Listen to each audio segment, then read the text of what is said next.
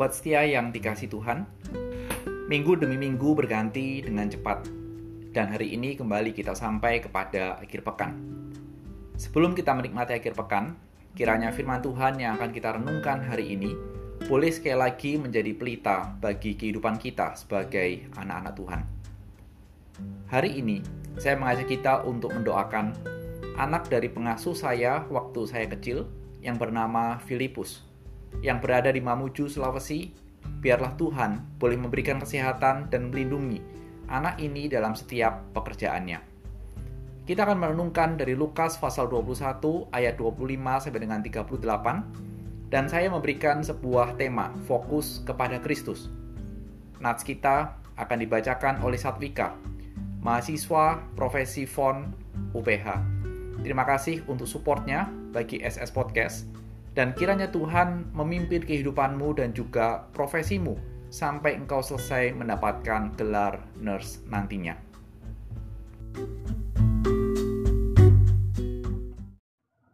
Lukas 21 ayat 25 sampai 38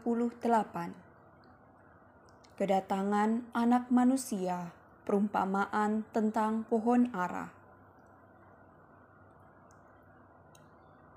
dan akan ada tanda-tanda pada matahari dan bulan dan bintang-bintang. Dan di bumi bangsa-bangsa akan takut dan bingung menghadapi deru dan gelora laut. Orang akan mati ketakutan karena kecemasan berhubung dengan segala apa yang menimpa bumi ini, sebab kuasa-kuasa langit akan goncang. Pada waktu itu, orang akan melihat Anak Manusia datang dalam awan dengan segala kekuasaan dan kemuliaannya.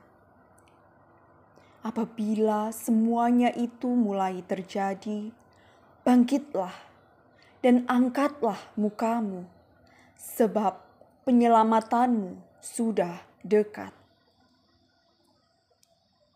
Lalu Yesus mengatakan perumpamaan ini kepada mereka. Perhatikanlah pohon ara atau pohon apa saja. Apabila kamu melihat pohon-pohon itu sudah bertunas, kamu tahu dengan sendirinya bahwa musim panas sudah dekat.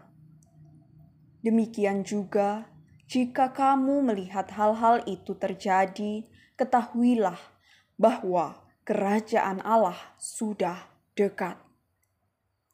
Aku berkata kepadamu, sesungguhnya angkatan ini tidak akan berlalu sebelum semuanya terjadi. Langit dan bumi akan berlalu, tetapi perkataanku tidak akan berlalu.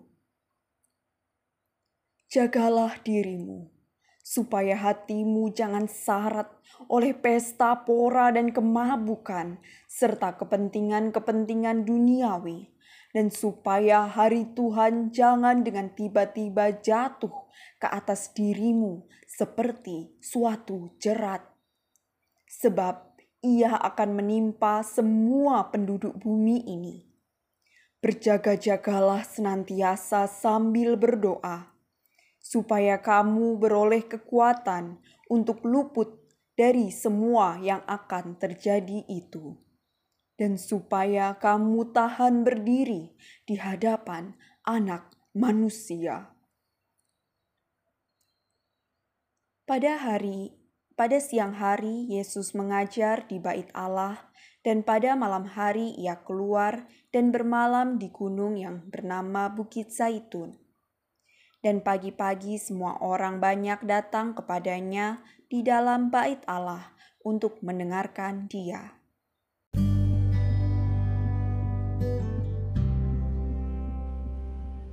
Mari kita bersama-sama berdoa. Tuhan Yesus, biarlah firman-Mu sekali lagi menjadi penjaga bagi langkah dan fokus hidup kami di dalam dunia ini. Oleh karena itu, berkati kami dengan firman Tuhan Demi Kristus, amin. Sobat setia, dalam kehidupan kita, apakah yang sering kali menjadi fokus kehidupan kita ini? Mungkin ada orang yang memiliki fokus kepada pokoknya harus selesai studi. Ada juga orang yang fokusnya adalah kerja, kerja, dan kerja. Tapi juga ada orang yang mungkin fokusnya tidak jelas, alias mengikuti apa yang dunia tawarkan atau mengikuti ke mana angin bertiup. Tapi apa pun yang menjadi fokus hidup kita sekarang, bagian ini menjadi sebuah bagian yang mengingatkan akan satu hal yang pasti akan terjadi dalam hidup kita, yaitu apa? Kiamat.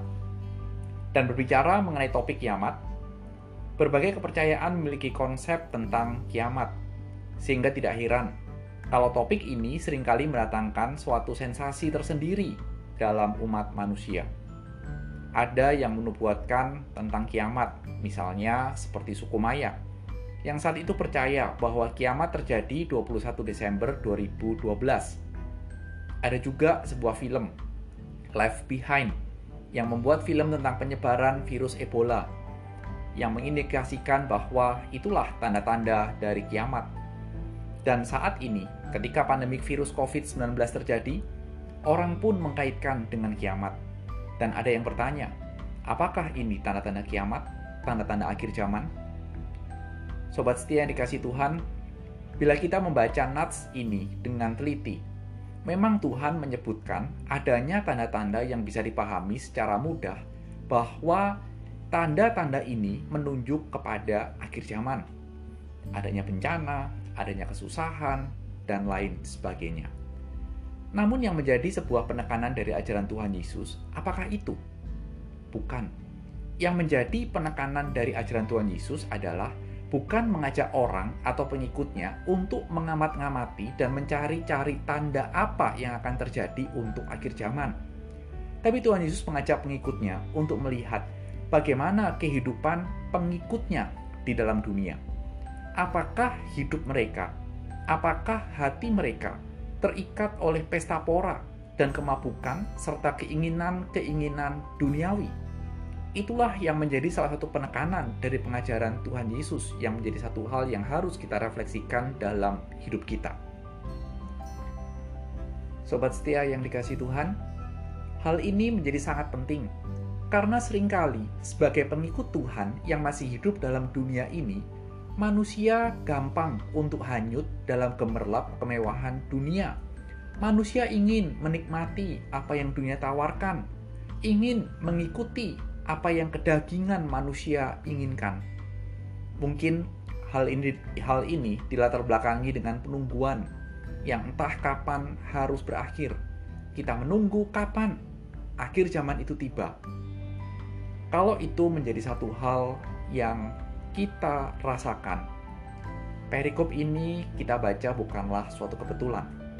Karena Tuhan Yesus mengingatkan untuk para pengikutnya yang sudah terbuai terjerumus oleh kemewahan dunia yang beranggapan bahwa kiamat masih jauh, Tuhan Yesus mengatakan bahwa akhir zaman itu akan tiba.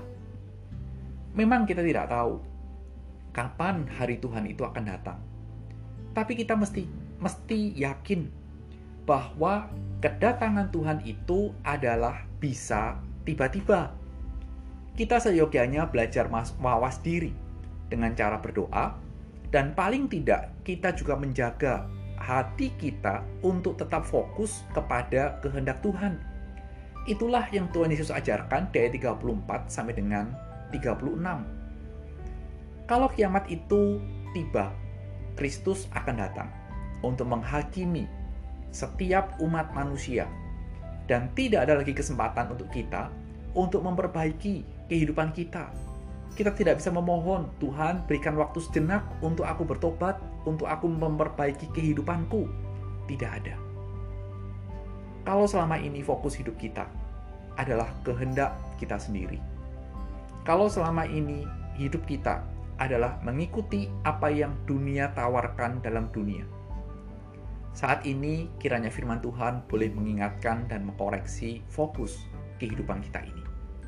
Itulah sebabnya setelah menyampaikan pesan ini, bagian ini ditutup oleh kegiatan Tuhan Yesus yang tidak kenal lelah, yang terus mengajar orang-orang yang rindu mendengarkan kebenaran dari Tuhan. Dan ketika firman Tuhan ini juga diberitakan, yakinlah, inilah satu kesempatan yang kembali Tuhan berikan kepada kita untuk kita melihat apa yang selama ini menjadi fokus dari hidup kita. Sobat setia, apakah yang menjadi fokus hidup kita saat ini? Bila Kristus datang tiba-tiba, sudahkah Kristus mendapati hidupmu ada dalam rencananya? Hiduplah fokus kepada Kristus dan jalanilah rencana dan kehendaknya. Selamat berakhir pekan dan Tuhan memberkati kita semuanya.